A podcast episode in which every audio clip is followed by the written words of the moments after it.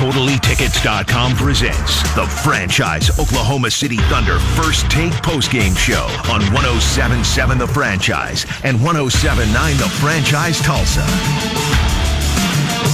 A solid lead turned into a nightmare offensive second half for the Oklahoma City Thunder against the Miami Heat in Oklahoma City tonight. The Thunder fall to the defending Eastern Conference champions 108 to 94. The Thunder were outscored everybody 63 to 40 in the second half. Just not enough offense. Good defense for stretches. Uh, great overall in the first half. Just was not meant to be against the Miami Heat tonight. But don't worry, this show is going to be fun because I'm back. I mean, I don't know if that's good for the listeners, but I'm going to have fun. I'm Brady Trantham, and I am joined by Christine Butterfield, Ryan Chapman, who just took the reins the last two shows because this show was put on hiatus due to the stupid storm that is over now, thankfully. And we are also blessed by our great and beautiful producer, Mr. Matt Burton. Christine, good job last night. Thank you so much. You're welcome. You were missed. Oh no, I wasn't. I'm in remission. Remember,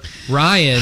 I was wondering when this was going to come up. Do we think Christine knows what remission is? Probably not what Ryan has come to know through working with me on our podcast is that I sometimes have different definitions for words that I don't realize that I have, and I feel like that was just an example of and, that. And that's okay because Shakespeare invented words. You know, if you're exactly. going to talk on the radio, you can invent words. Matt, have you invented any words recently?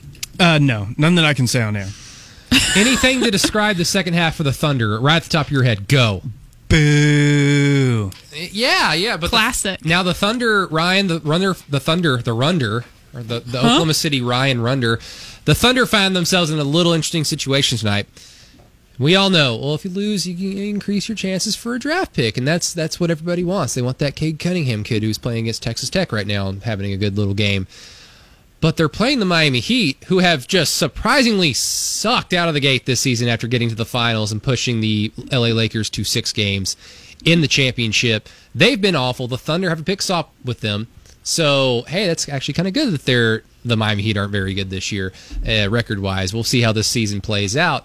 But if the Thunder win tonight, it helps that pick swap out. If they lose tonight, well, it helps out their chances. So, was this about as great of a game that you can expect if you are a Thunder fan looking at things for the future perspective? You saw a lot of good in this first half. And then the bad led to the overall result of the Thunder increasing their chances for a lottery pick later this, you know, later this season. Well, it sucks from the perspective of whoever was going to lose this game for if purely from a draft pick perspective needs to continue losing. So if you're a Thunder fan and you go out and you win this game, you can just go all in on Miami needs to suck the rest of the year. It's something you can get behind, you can root for, and maybe you're not as conflicted as far as how how you approach Thunder basketball games from night to night. But yeah, I mean, it's one of those things the young guys flashed and, and they kind of wilted down the stretch. Now, I'd like to see at some point that that script be flipped. I think at some point you would like to say, well, the Thunder lost this game because you know Mike Muscala just wasn't good enough off the bench because Al Horford had a bad game, um, or in this case like Isaiah Roby stuff like that. Like I think at some point you'd like it to be the, the young guys did everything physically possible that they could, and the roster surrounding them just let them down. I think that would be like the ideal scenario, and that's not exactly what happened. As Lou Dort did Lou Dort things, he was great in the first half, and then shot the Thunder out of the game in, the second half, which is just it's something he's got to work on, and you have to hope that as he gets added to a more and more talented roster that his his shot selection will get better and better. He'll take less shots and he'll be more efficient as a result. But uh, for now, he, he broke my cardinal rule for Lou Dort, which is shooting more than 10 times, went 3 of 15 and then it killed the Thunder there in the second half. So there's still strides to be made, but that's what this entire season is for and to a certain extent, that's what next season is for as well. Yeah, and to your point, of those 15 shots, Lu Dort took eight threes and missed seven of, or he took 15 shots, eight threes, and missed seven of them. He was one of eight from the three point line. Uh, 11 points overall, seven rebounds. Shai Gilgeous-Alexander was incredible though tonight. Christine, 27 points, five assists, two rebounds, uh, 10 of 15 shooting. And like for the majority of the game, when it when the Thunder were in control, it was like Shai has 16 points on seven shots. Shai has 18 points on seven shots. It was just the efficiency was off the chart. But like Ryan said there was just no second or even third help. Like often we kind of just expect, okay, we know Shai's going to bring something to the table offensively. Usually a second player is going to bring something. Tonight, of course, is the second night of a back to back, so there's no Al Horford. George Hill's been out for some time. Lou Dort has been kind of dependable. Wasn't his night tonight. Uh, but you just kind of go down the line. Darius Bazley, 13 points, five rebounds, ho hum, five of nine from the floor, efficient, okay. Isaiah Roby hit some shots, 12 points. But really, I mean, Ryan kind of touched on it, Christine. The bench outside of Mike Muscala was just awful. And this has to be the worst Hamidou Diallo game that we've seen this year. No points, only one shot attempt. Just if that's going to happen, like the Thunder aren't going to win like any games. No, and I even looked at this in the fourth quarter. Leading into the fourth quarter, the Thunder only had two players in double digits, and the Miami Heat had six. When you have six players on a team in double digits contributing efficiently on offense versus another team who has to lean on Shai Gilgeous-Alexander to make the majority of their points and then, oh, I guess whoever's going to step up for that night, you're not going to see that team win a lot of games, unfortunately. And sure, in the fourth quarter, they tried to step it up, but ultimately, it just wasn't enough, especially when you, like you said, Brady, you have players like Nunn.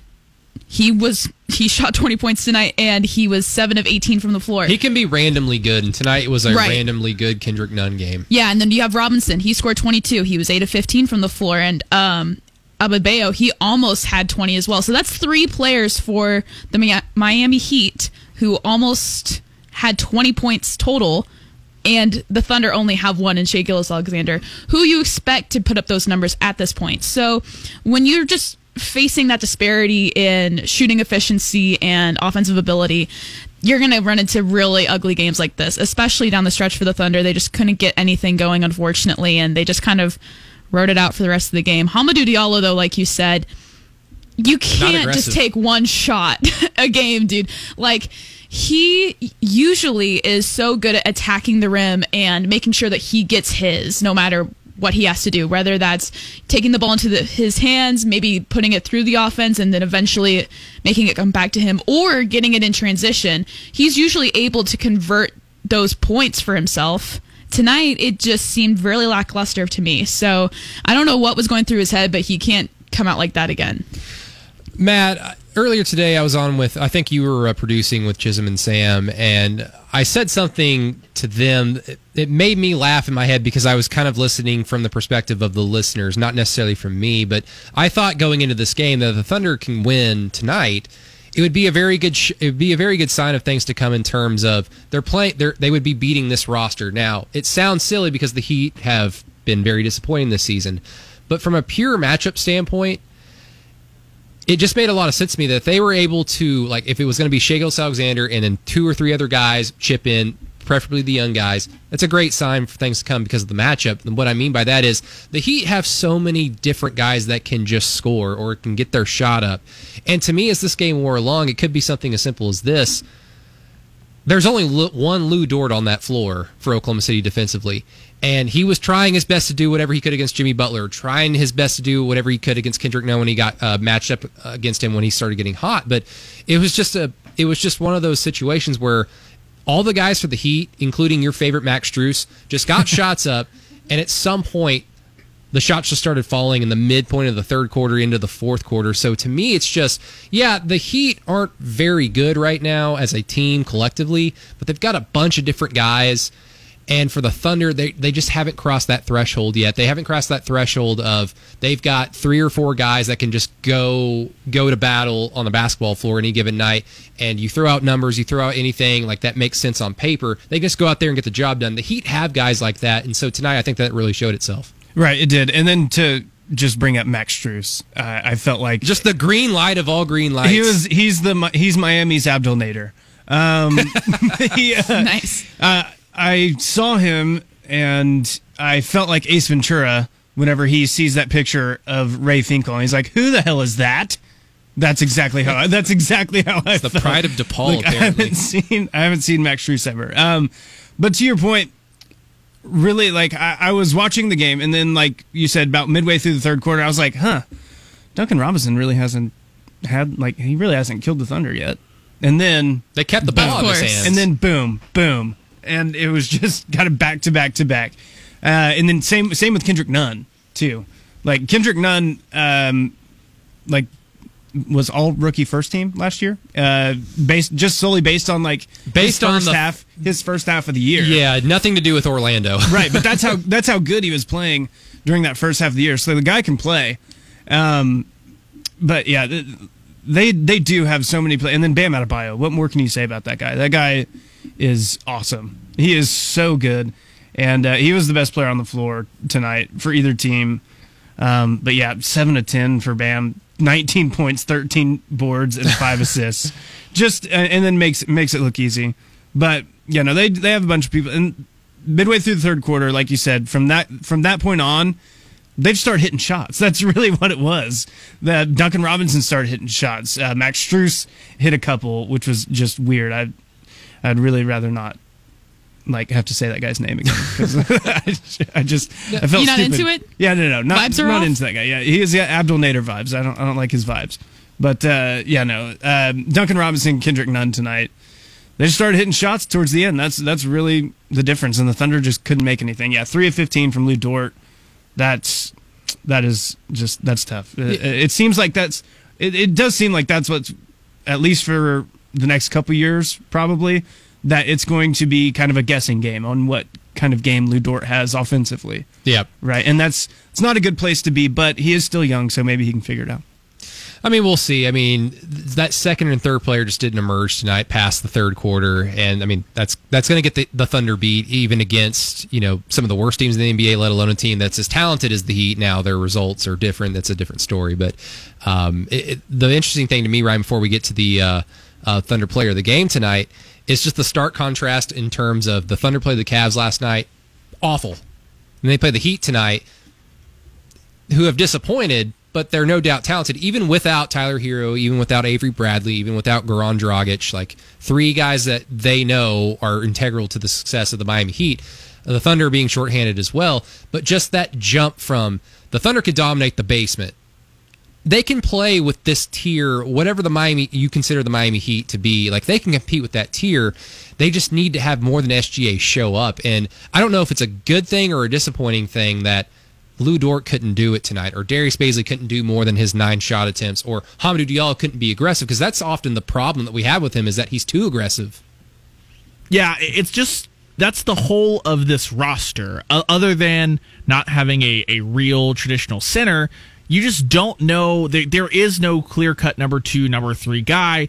And the foundation that Mark Daigneault is laying of the ball movement, the effort, all that stuff, that's good enough. That's what separates Oklahoma City from the absolute, actual outwardly really tanking hard because they're that bad. We talked about it extensively last night. Like the the Cavs roster just doesn't make sense, and how they've built that team currently doesn't make a ton of sense. So the Thunder are night and day better than those teams. Then you have nights where guys like Lou Dort, Darius Bazley, Mike Muscala, they're unconscious. They they all compete together and have a great night together and the Thunder pop up and they built Milwaukee beat Milwaukee. Then you have nights like tonight where they're just off because there is no consistent two, three, even fourth option outside of Al Horford when he plays, and they lay eggs like this in the second half. So that that's just what this roster is going to be for the rest of this year. And even when they add elite draft prospects over the next two years. It could be like that for two years as well as those guys get acclimated to the NBA and just learn life in professional basketball. So it's nothing to hit the panic button about. It's just the trials and tribulations of a young basketball team in the NBA. And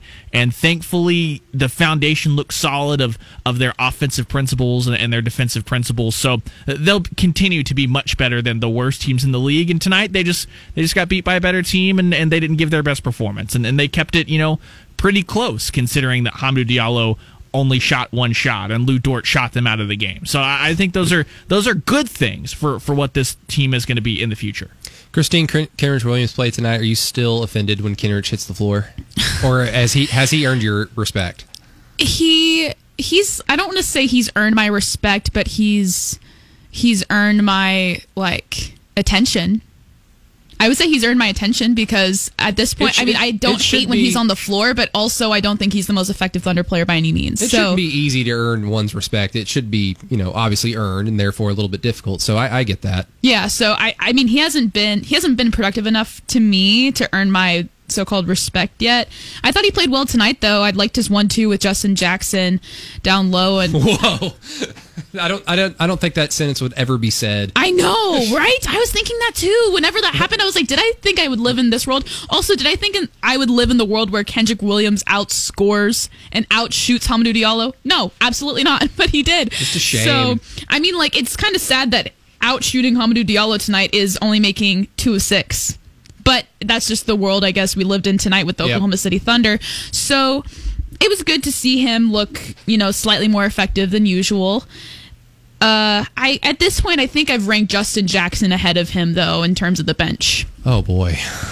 It is. It, it's- So it- this it is a weird getting- season. It is getting too late, and we're up against it, guys. So uh, we're gonna fire up that Thunder player of the game. Now, the franchise Thunder player of the game, brought to you by Volkswagen of Edmond. It was SGA. It was Uh, I was gonna say Yeah, three, Shai. two, one. Okay. SGA. Three, two, one. Shai Gilgeous-Alexander. Alexander. All right, good segment, guys. 27 points, Well done, well five done. assists, two rebounds, 10 of 15 from the floor, two of three from the three point line, five of six from the free throw line, only three turnovers, but was an awful, awful minus 15. So we will continue to crap on SG. Now, I'm just kidding. He's awesome. He's awesome. And he even influ- he even inspired me to ask everybody the question of when uh, Jimmy Butler was off the floor, Bam Adebayo was on the floor for Miami, Shai was on the floor for Oklahoma City. I was like, is he the best player on the floor? I think we all kind of agree it's still Bam Adebayo at this point, but Shai is making that conversation a little bit louder. So take that for what you will. But we've got all that plus some more NBA and Thunder Heat talk coming up here on 107.7 The Franchise on the Thunder First Take postgame show. Ryan Chapman, Matt Burton, Christine Butterfield, and me, Brady Trantham. Welcome back to the Oklahoma City Thunder First Take Thunder postgame show, presented by TotallyTickets.com on 1077 The Franchise. I'm here live. It's not I'm not a cat.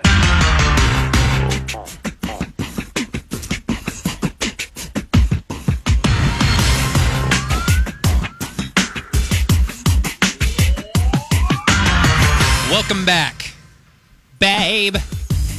Yeah, the Thunder lose. Yikes. That ain't no lie. And it ain't no lie, 108 to 94. But we're gonna try our best to make you happy about that. You know that that's our job is to inform and entertain here on the First Take Thunder post game show on 107.7, the franchise. And I am Brady Trantham. I've been away from the show for about a week and a half because of the snow and because of uh, hijinks and and because I was in remission. Uh, Christine Butterfield is also- Congratulations, by the way. Yeah, thank you very much. You know, Christine Butterfield also here at CB on Sports on the Twitter machine for all your dynamite tweets. So follow her there. Ryan Chapman, and that's at Radios Ryan on Twitter. And then Mr. Awesome Vibes himself, Matt Burton. That is at I am Matt Burton on Twitter. Yes, And Ryan. By the way, everyone on Thursday needs to go Ah. to at I am Matt Burton. Wish him the very happiest. He's turning birthdays. 17, man. Yes, It's like- I know. Yeah. Let's all make a big deal out of it. Embarrass Matt. The been a Cougars nice will be coming out. yeah, It's been a nice year getting my driver's license. But There ready you for the go. second year. there He you gets go. to vote next year. and it's it's a very exciting time for you, Matt. And we need to sit you down and tell you things about what happens when you get this get this point in life. you But know. what what could go wrong? Well, things are going to change. You know, you're going to feel different. Your voice is going to get a little deeper. All these magical things. You have to choose birds or bees. Yes, the vibes are still good though. the vibes are still good. Vibes are always good. But the vibes weren't good for the Thunder's defense in the fourth quarter, let me tell you, because the Heat opened up that fourth quarter on a 15-0 run. You know, at one point the Thunder were beating the crap out of the Heat, and it was it was looking like, wow, the Thunder going to like run away this game, 10, 12, 13 point victory probably, the way the Heat are shooting. I think they were shooting, the Miami Heat were shooting about 35, 36% in the first half, uh, only scored what was it, 45 points in the first half. Oklahoma City's defense was just all over the place. Lou Dort was incredible. Shai Gilgeous-Alexander was hot, efficient. He was Shea Gorgeous Alexander. Just, it was incredible. Everybody was just fawning over it. Christine just couldn't help herself. Ryan just, I think you fell down a few times. Matt Burton fainted. It was incredible. But then that second half started, and like I said earlier in the first segment, Miami outscores Oklahoma City 63 to 40. So, Christine, other than Hamidou Diallo not doing anything and Mike Muscala being the one guy off the bench scoring in double figures, what else went wrong? I mean, you can chalk it up to them not making shots at that point because what I found was interesting was going from the second to the third quarter, uh, their shooting output kind of reversed because in the second quarter, the Miami Heat only scored 22 points, the Thunder scored 33. Third quarter, the numbers basically switched. So you just saw one team making those necessary adjustments, the other team didn't, and Miami Heat were just able to capitalize on those and really take it further into the fourth quarter at that point. So even though their three point percentages mocked up to practically the same, 37.5 for the Miami Heat and then 35.9 for the Thunder, one team just made them at the right time in the game, the other team didn't. And so I think what the Miami Heat really did well was improving their shot selection after the second half, and that's what I think attributed to their win. Ryan, how much of that was just Duncan Robinson getting hot, and that just happens? Kendrick Nunn getting hot. Well, I I think it's that the Heat have good three point shooters and the Thunder just don't. Like it's just one of those things that Mike Muscala is that your option number one if he's heated up, uh, other than Shai and and sorry, right now uh, a team looking to attack the Thunder when Al Horford's not playing, I'm just going to say, okay, if Shai gets 30, that's awesome. Let's just ensure that Lou Dort doesn't go off. Let's keep Darius Bazley in check. Let's make sure that Mike Muscala doesn't get it going early. So I think it was just one of those things that uh, the Heat has some really good three point shooters, and like you said, Brady, they just kept it going. But you know what? While the Heat were not able to knock down a bunch of those threes in the first half, they were also able to exploit like the biggest Achilles heel of this roster for the Thunder, which is Bam Adebayo, Kelly Olynyk. Those guys absolutely bullied Isaiah Roby down on the low post, Darius Bazley. They basically got anything they wanted at any time, and it was just yeah, the Thunder kept him in check because the Heat were missing threes in the first half. But once once those threes started to fall, you really started to see the rotations got really bad because everyone I think on the Thunder was just trying to, you know, they, they have that energy to make that extra play, and I think the best teams in the NBA at times can can use that against this young Thunder team eh, and uh, I think we saw that tonight as the shot started to fall. That's when Bam Adebayo really started to, to get going, and, and, it became that you know unstoppable force that, that the Miami Heat looked like there in the third quarter. Yeah, and the way the game went along, like of course it's silly to say this, but it's just kind of further home your point about how the Heat's bigs were just able to bully Oklahoma City. Al Horford could have been inserted in this game and had an incredible first half shooting. We've seen him do that, and the Thunder would have been ahead by so much, so much so that it wouldn't have mattered how much the Heat came back. They, they, it would have just been insurmountable, perhaps. But the way the Heat were able to just bully the Thunder, especially down low, I don't even think Al Horford would have been that big of a difference because Al Horford's not that type of big. So it wasn't a case of oh they didn't have Al Horford. Well, the, the, the Heat didn't have some of their guys as well. So then it's just the breaks, and the Heat are just a bad matchup for Oklahoma City. So it, whether the Heat end up just sucking the rest of the year and the Thunder get a great pick swap out of them, or if the Heat just turn it on, they're just a bad matchup. And I thought that going into tonight, I thought that when the Thunder went down to Florida a few months ago and got their tails handed to them, they're just a bad matchup. But uh, I mean, other than that, Matt, I, the only other tiny little nice thing, and it's more to do with like the last few performances uh, other because there was like one play that Theo Maledon had tonight that was like noteworthy, but um, other than that, he didn't really have that big of a game. But I, I kind of appreciate, and I and you choose my words carefully here because I don't want to see players get hurt, but. Theo Maledon's been inserted into the starting lineup because of George Hill's injury, and because of that, we're seeing him being force fed um, running the two alongside Shai Gilgeous-Alexander. And I've been frankly surprised that A, he has the ability to play the two. I thought he was just going to be a good little cookie cutter, you know, basic classic point guard. And he's shown the ability to have like some two to his game. Uh, n- forgetting tonight, because this was kind of an average night for him, below average night, but just overall, do, do you like what you're seeing, like how he's being forced into this kind of into this role? Do you see anything that Thunder fans should go like, oh, there's actually something there? and you don't need to be concerned with Pokusevski, you know, playing Globetrotter down in the G League. Like the Thunder have a rookie right now that you can be optimistic for in the future, in the short term and the long term. Yeah, and not only playing the two, but kind of like just his like spot up shooting. I think that has improved a lot.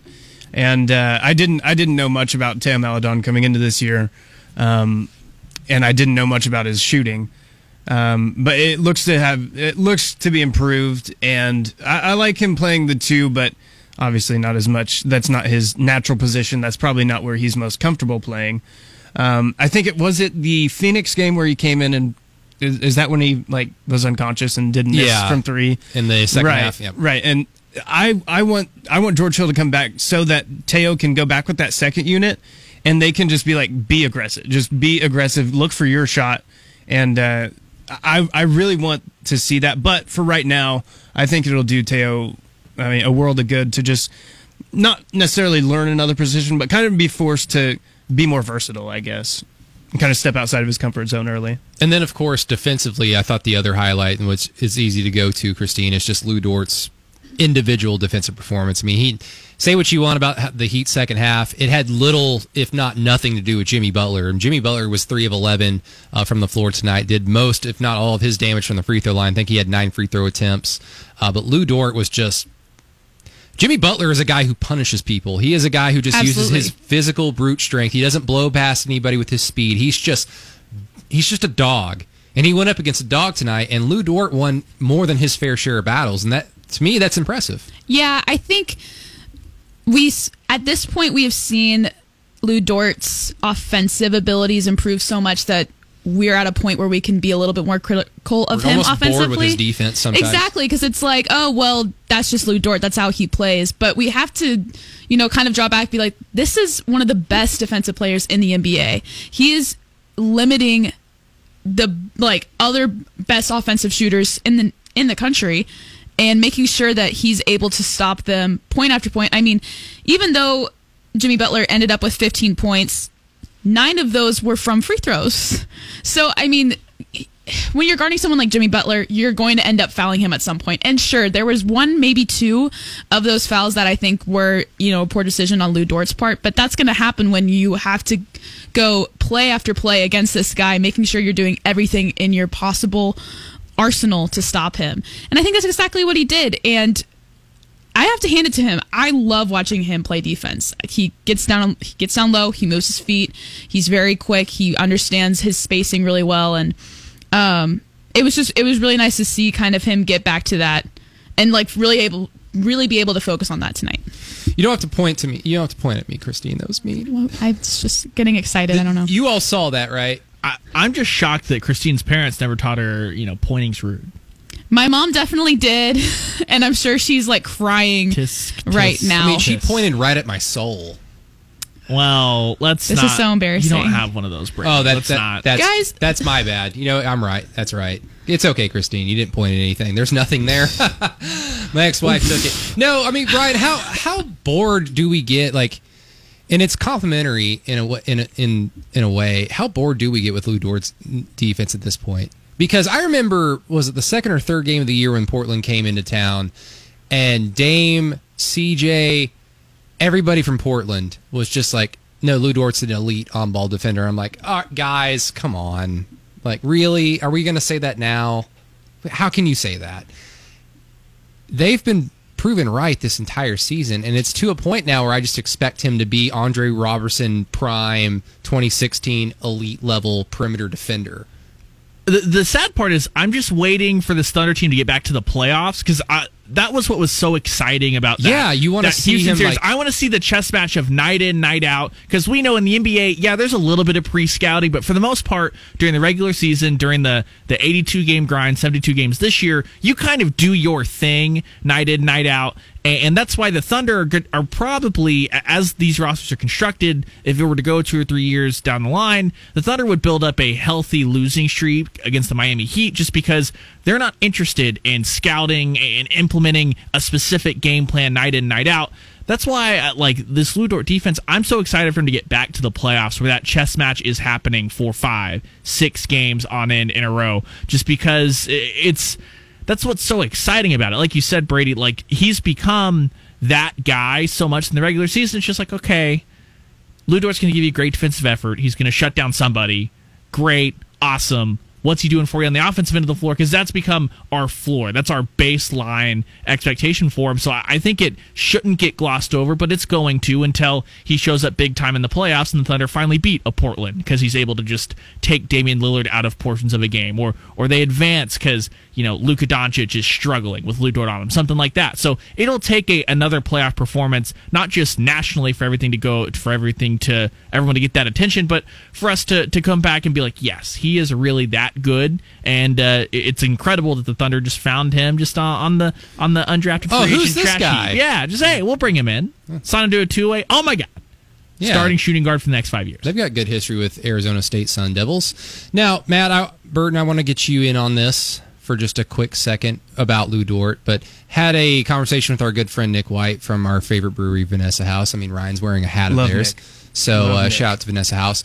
Uh, but about Lou Dort and about getting to the playoffs, the Thunder they need to get good. They need to get to the playoffs quickly if they want to hold on to Lou Dort. Because at what point does Lou Dort stop making sense on this roster and make more sense on a contending roster? Because at some point the Thunder are going to have to pay him because his his deal is stupid. Yeah, it's just it is not fair. Very disrespectful. it's very disrespectful for the output that he puts out there every single night. But at some point, the Thunder need to get good. They need to get into that playoff situation that Ryan was talking about, so that if the world can see Lu Dort go up against Klay Thompson or go up against Luka Doncic, like we all want to see that. Uh, but if the Thunder find themselves in lottery hell for longer than maybe two off seasons, I could that could get a little dicey with Lu Dort. Right. And I I was kind of having not this same conversation, but kind of just like, okay, what if what if the Thunder completely win this draft lottery? They completely win. They get they don't they don't get Cade Cunningham, but they get let's say picks two and four, two and five. Well, They someone will complain about it. No, but I'm saying like you take Jalen Suggs and like Jonathan Kuminga maybe You if ta- he makes it to Mobley. five. Butler they have to maybe from Baylor. Uh, I feel like you would just take best available at that point. I don't Mo- think and I don't. might I don't be the like best available. I don't like drafting based on need because I know the Thunder need a center. But like, let's say you do. Let's say at two you take Suggs and then Mobley goes, but, and you're left with five. and you're left with Jalen Green or Jonathan Kuminga. So Press is you're gonna dra- to be he- loaded with guards. So I'm saying like. If you draft Jalen Suggs, Jalen Suggs is projected to be a much better NBA player than Lu Dort is. But like, so so where does he fit in then? So like, or do you just have Jalen Suggs coming off the bench and keep Lu Dort? Like, so that that's kind of my thinking. I know it's a huge hypothetical, and it's like it would take insane luck for the Thunder to to like win that big in the in the lottery. But I don't that- know. That's kind of what I think. The odds are better than ever for that, though. That's, you That's know, very the lottery true. odds. The Thunder That is don't need to be That's the what I'm saying. worst It's team not- in the NBA to you it's know not jump up like- in there. Yeah, It's not out of the realm of possibility. City. But um, no, I, I do think I I think Lu Dort does fit. I mean, like I mean, Sam Presti never got rid of Andre Roberson. He was an elite defender. Like Lu Dort is an elite defender. Presti said we don't have enough and room. He's a, and he's a already a ten times better offensive player than Andre Roberson ever was. Robin, Yeah. Roberson never shot 15 shots a game. that's- All consistently. right. I just I just think that Lu Dort's like I think thank goodness for his that. spot for the future of any team or like if he was going to go to a playoff team eventually because he needs to get paid better, I think his best spot would be like 6th or 7th on the roster. Six man off the bench. Am I wrong? I don't know. I still I still think Lu Dort has a place. If if his defense stays like this for I don't know his career, then I mean you you have to keep that guy on your roster, and he adds more offensively than you know we do. We are a bit critical on him offensively, um, with him this just being his second year, but he can do more things. Like he can take guys off the dribble. Um, I mean, his shot obviously isn't there yet, but uh, you guys are all right. Am I am I wrong here? I don't know. Like, Oh no, I- th- I this, know that was a different energy vibe Okay. wave that we were on. right. We were completely independent of yours. Oh, Apologies wow, okay. for So- breaking your train of thought. Devil's advocate. I guess yeah, I'm sorry. Sorry. Ryan's going to crap on what you said. Though. Okay, that's No, fine. Yeah, he will. Go So, ahead. yeah, Just Lord, quick. Lord Dort's terrible. Yes, he has no place on this. If the NBA keeps the play-in tournament for the playoffs, though, are the Thunder that far off a 10 seed? Like, it, No. all, I think all it takes is Sam Presti to, into an offseason deciding, I want to build a playoff team. They could realistically shoot for, if that was a goal. If they wanted to play in term, they could probably uh, get it this year. Like, th- this year, it, are the Thunder like a Nerlens Noel away from contending for the 10 spot in the West? I think they are. yeah. If they could, if they could convince some dude on the buyout market to come to Oklahoma City to make the play-in tournament, they could probably do that. They're like we said earlier. I mean, just watch the Cleveland game last night. They can destroy the ba- the true basement of this league. They are far too talented than that tier of the league. they're in kind of a weird twilight zone where they're way more talented than you think they are. If you just think Oklahoma City Thunder, oh, that's a lottery team. No, you like look at watch them play. It's that simple. But no, I, I maybe next year playing tournament wise, but I mean I don't know. Lu Dort's fine, although Christine's like six guy off the bench for my Kansas Jayhawks. Oh, okay, let's. This year's Kansas Jayhawks. He's got the offensive hmm. efficiency to play for the Hey, they Kansas just- hey, they're, you, they're do peaking you- at the don't right you time. dare. They they're getting better. They're- it's okay. it's almost that time of year. They're It's, trying. it's getting to be that time of year. I'm so excited. But um, going back to Lu Dort, yeah, I mean, listen, his offensive efficiency right now doesn't allow me to think that he would be in the starting five for like maybe two or three years from now. And I think that whenever he's in a playoff contending team, then his spot would be that sixth, seventh man off the roster to get him. You know, playing like he will be that spark of energy defensively if he needs to go against someone that's, you know, the best shooting player of the team, like a Jimmy Butler, like James Harden, for instance, and then um, you know put some really nice drives in here and there to obviously like keep up that offense going. So for me, I think that he would be a better fit in that six or seven slot. SMH guys. no, it's uh, this poor radio medium, but you know we were all trying to dance to get Christine to break, but she did a wonderful job. Good job, Christine. Thank you so much. True I try my best. here. Now let's do the opposite of professional and pick a Thunder tank commander of the game. We're good tanking.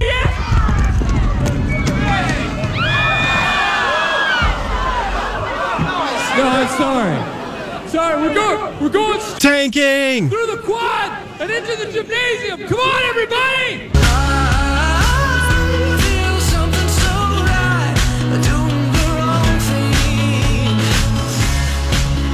Three, two, one. Hamidou said Diallo. It's Hamidou Diallo, right? What did you say, Ryan? Roby.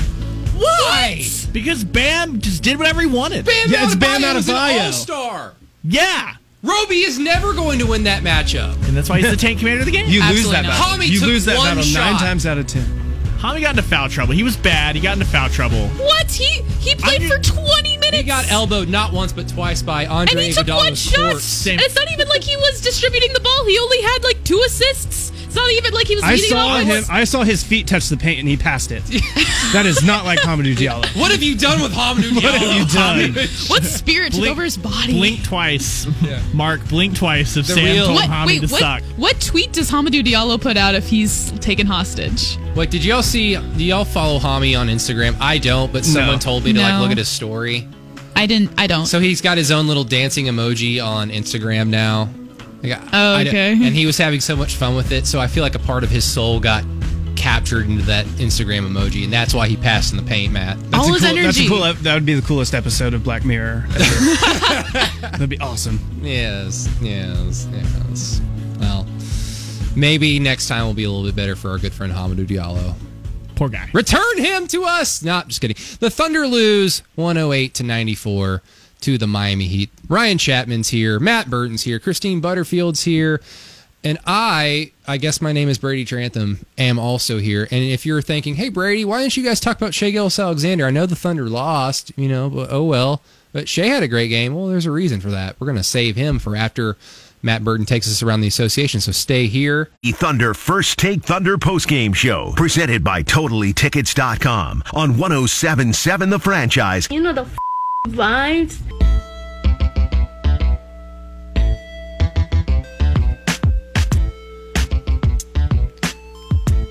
One zero seven point seven, the franchise. First Take Thunder post game show with Ryan Chapman, Matt Burton, Christine Butterfield, and myself, Brady Trantham. The Thunder lose to the Miami Heat. They are swept by the Eastern Conference champion defending Miami Heat tonight, 108 to 94. All this made the more disappointing, uh, which I don't know if that made grammatical sense, but I just made it make sense no. because I've got a microphone here. All right. I'll pull a Jerry Ramsey. I've got a show. What about you? Um, it's all the more disappointing because not only did the Thunder have a solid lead throughout the majority of this game until the about four minute mark of the third quarter, and then the fourth quarter started, and it was awful for Oklahoma City. But the Heat were on the seventh game of a seven game road trip, and they looked like it the entire game. They were awful in the first half. They could not shoot, they could not score, they could not get shots up. Oklahoma City stifled them defensively. But they seemed like the better rested team for some reason, or they just simply got hot. You know, we've talked about that. Well, they are the Heat. They they, they got hot. You know, that's what their team name uh, suggests. I mean, the Thunder are just essentially a noise created by um, friction in the air and you know pressure systems. You know, it's like what color is thunder? It's not even, you know, thunder always comes after lightning. I thought it comes after the rain. Or wait, I thought thunder comes before the lightning. Have no? Have you ever seen Cars? What is that? I. I have a car. It's out in the parking lot right now. Do you want to go? Let's go compare I cars. I don't. Matt, I'll show you my car if you show you my, show you mine. Wait, Let's not. I'm sorry, I'm bashful. Matt. I want to say that's my favorite new rejoin. First of all, Oh, thank you. I appreciate. props that. to you. Where, what were we talking What a about? great cars? producer. No, I was not referring to that. I was actually complimenting Matt on something he created that I'm a fan of. You know the vibes. Matt is an incredibly talented individual. but we we talked about him in the first segment just a little bit. Shai Gilgeous-Alexander, guys, is it's no longer cute anymore. It's no longer hipster anymore to be like, oh yeah, Shai Gilgeous-Alexander is really good. You guys just don't even watch basketball. If you're especially not an Oklahoma City or or somebody like us who covers the team every single game. Uh, but this dude is making plays that seasoned veteran all stars make, and I know he's probably not going to be an all star. Uh, there's a lot of good players in the NBA. There's a lot of good guards in the Western Conference. It turns out, so don't take it personally. Shai Gilgeous-Alexander's time will come, but this dude, I mean, Matt, I'll start with you because I started with Ryan and then I started with Christine. So if you Thank you. haven't noticed, I'm going Yeah, yeah. in a in I a appreciate weird that. order, of Appreciate course, order of operations. Uh, Shai is m- making plays out there that are just like I can't wait for this team to be good because kind of like we were talking about with Lu Dort in the second segment of we want to see Lu Dort in another playoff situation. I want to see Shai Gilgeous-Alexander go up against the best in the playoffs when the game slows down and all those possessions matter so much more than some random possession in some random game in February. If you catch my drift. No, I definitely do. Um, and you guys remember when he said that he wasn't very good because he wasn't fast? Yeah, I I remember. remember that's that. exactly I what we remember said. That, that, was the yes. exact, not only the That's gist exactly of what we said, but- that is yeah. no, that's the gist. That's the gist of what you said. Yeah, and he just I may be you know? missing. I may be missing some words here and there, but um, no, I'm just kidding. He's Uh, awful at football. I bet. He probably is. No, uh, Canadian. Shai is good, and he has the ability to make weird, crazy circus shots. Like, and they, you kind of almost at this point expect him to make them whenever he shoots them. Uh, anyone else shoots them, you're like, uh, what are you doing? Uh, but when Shai does it, it's just natural to him. He he has a knack for making those weird circus shots, kind of. I think he mm. learned from Chris Paul because I used to look at Chris Paul shots and I would be like, stupid. That's never going in. Why would you even try? And then swish, Right. money. I'm like, what? Exactly. And And so I think like watching him for a whole season, just like right next door to him, it's like, oh, okay, I can do that. And since I think SGA is more athletic than Chris Paul is, I mean, obviously at this point in Chris Paul's career, like he can pull off, you know, a little bit ex- more extreme looking shots than Chris Paul can at this point. I think the thing that has impressed me most about Shai this year is his ability to shoot the basketball. His outside shot has been way better. It was good last year, but he's taken another step in shooting the three this year, and I think it's um, what he's about thirty-eight percent from three now, thirty-nine somewhere around there. Just awful. So he's he's creepy he's creeping up on the forty percent mark, and that's just that's that's insanely good. So uh, I I like Shai going forward. Obviously, I, he's you're right. His time will come in the uh, in the All Star game. You know, there's just there's just some elite guard play in the in the West. That's that's the only reason. So don't take it don't take it as a slight that Shai isn't going to make the All Star game. Don't take it as like oh they don't think he's any good. They don't watch there's Oklahoma just- City. They don't no, care. there's there's just elite guard play in the in the West. Like that's that's all that's all it is. No, Shai, Shai's going to be just fine going forward. Quote Russell Westbrook: "Not everybody's an all star." as a quote directly from one Russell Westbrook. Ryan, get your face out of that computer. I know Daft Punk broke up. I know you're sad. Stop deep diving We're into all Daft hurting. Punk videos. We're all hurting. Yeah, I'm hurting real bad. That epilogue hit me in uh, all the feels today. and all the robot feels. Yes, all the robot feels, all the EDM feels, all the deep house, the French synth house feels.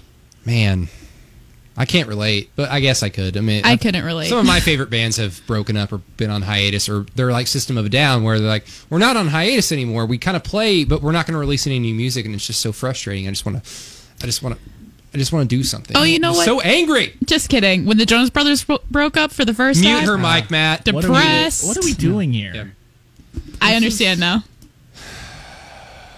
But they're back together, so I mean, like, I'm doing fine. Brady, sports. What were we going to sports before yeah, Christine so said? Shea Gillis Alexander with the sports. No, I- you guys were actually talking about it last night with Jerry. Just the at times the lack of aggression, or ma- mainly just from the standpoint of he's not necessarily in a situation consistently where you want him to be aggressive because the Thunder a don't win. They're not going to be in situations where they're going to win all their games. Um, they're going to be in situations where the games are fairly well in hand, like they were last night against Cleveland.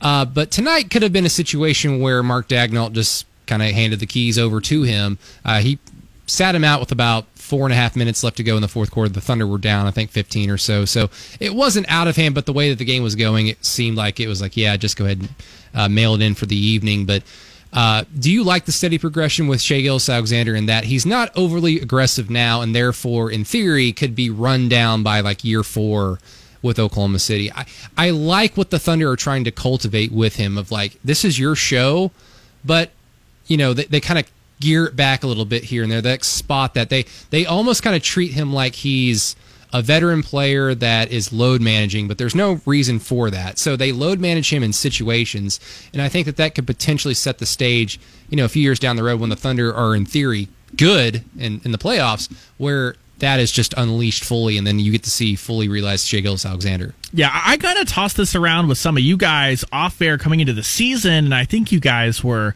little skeptical. And this is exactly what I meant when I said that should Shai Gilgeous-Alexander be on almost a soft minutes cap this season because you're not trying inertly or innately to make the playoffs. You're not trying to make this big playoff push. So you can stagger Shai's minutes in a way where he's getting the development, he's getting that time on the court that he needs.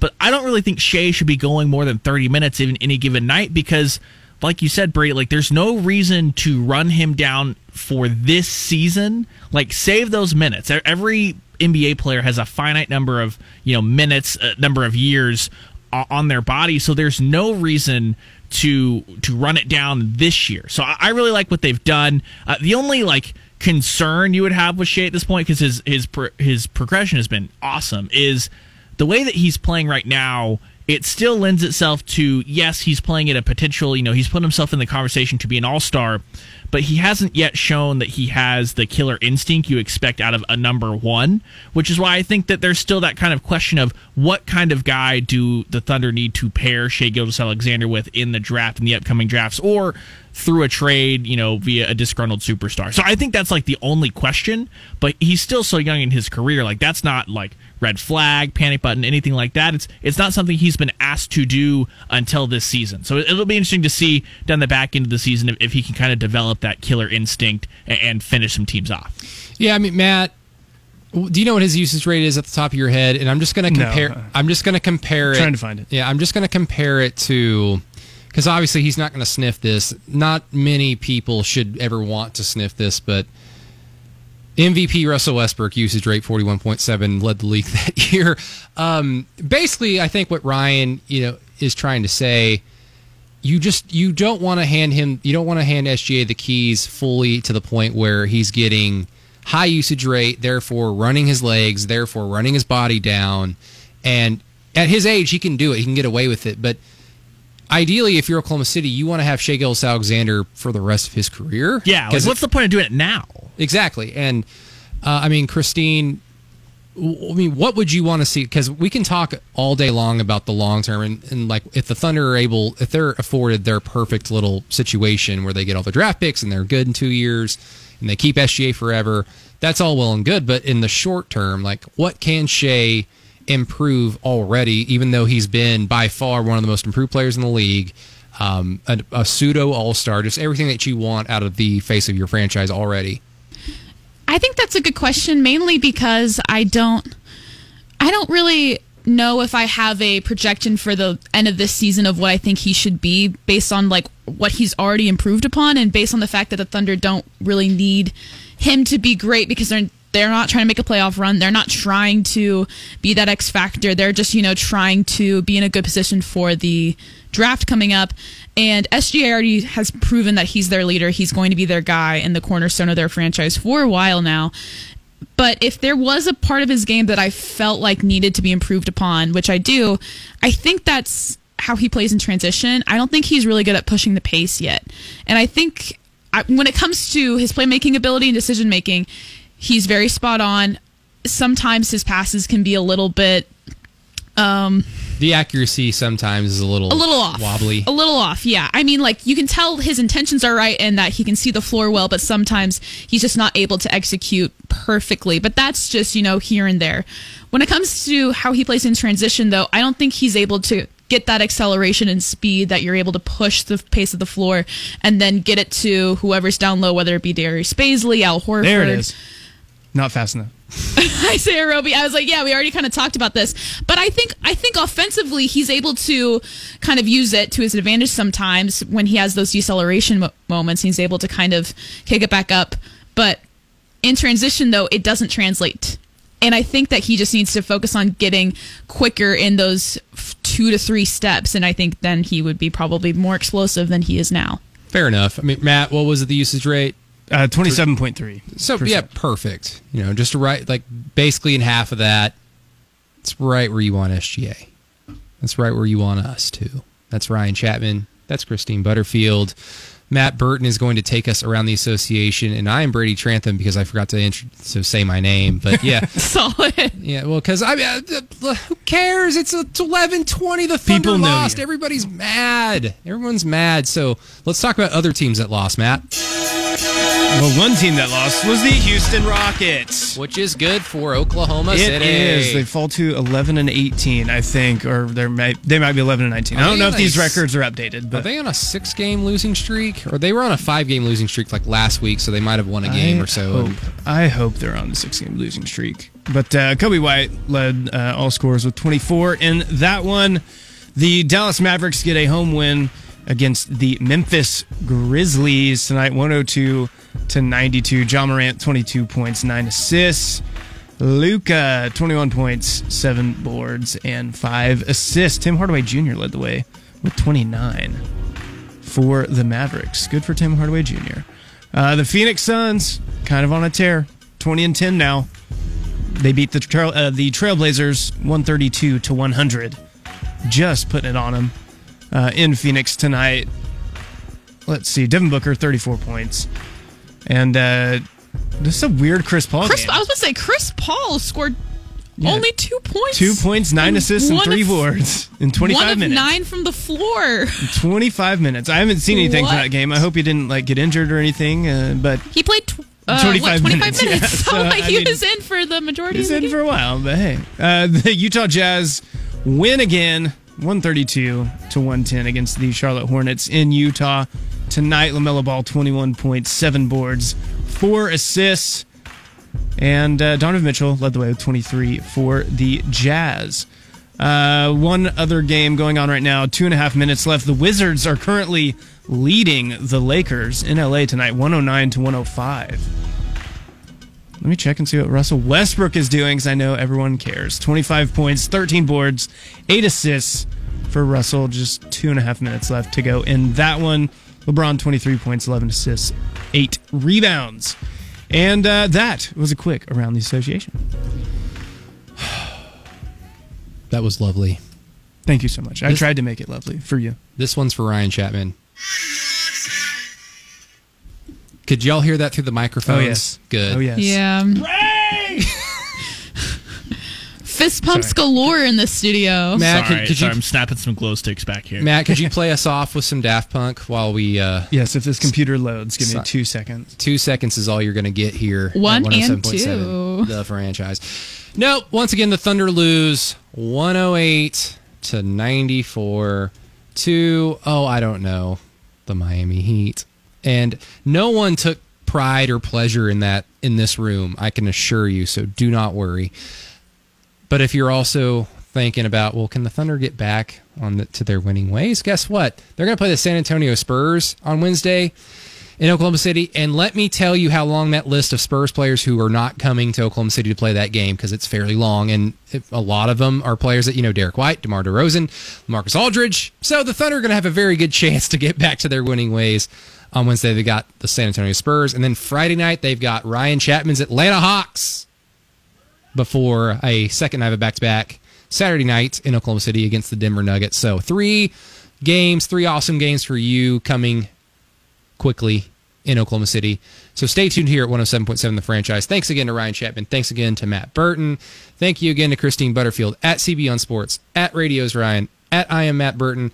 I'm Brady Trantham. You can follow me on Twitter at Brady Does Sports. If you like the show, guess what? We put it up on the OKC 82 podcast feed.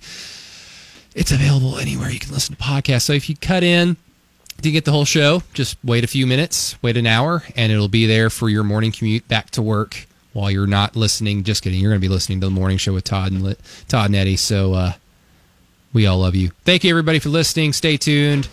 We'll see you around the bend. Everybody stay safe.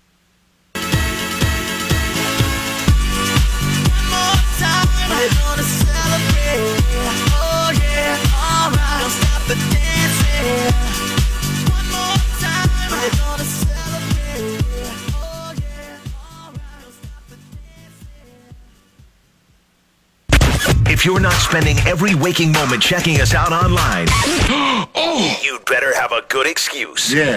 We've loaded up our website with the stories, pics, videos, podcasts, commentary, and more. The kind of stuff you love. Hey, it takes a lot of time to post all this junk, and you'll love every bit of it. Very well. Or at least most of it. It appears that the website has become alive. Hit it now. It's on the internet. This is 1077 The Franchise and thefranchiseok.com. We now return to Sports Map Radio, already in progress. 1077 The Franchise and the Franchise mobile app. careers for all of these top end talented players and how ultimately that works out works out for different people different strokes for different folks guys and at a different stage in your career you can be a different person when you're 31 than you were even at 29 and the lessons that these guys have learned in the league I think are definitely paying off for them in how this whole bit is working with the big three in Brooklyn, and it's working out quite, quite nicely, especially in the last week and a half. Got them just a half game out of the number one seed on the east side behind the Philadelphia 76ers. We got three plays that pay for the following day in 14 minutes from right now here on Sports Map Radio. We'll go way, way back give you the update, give you the standings. But first, one of the strangest stories in college football. And yes, college football that's being played right now in February.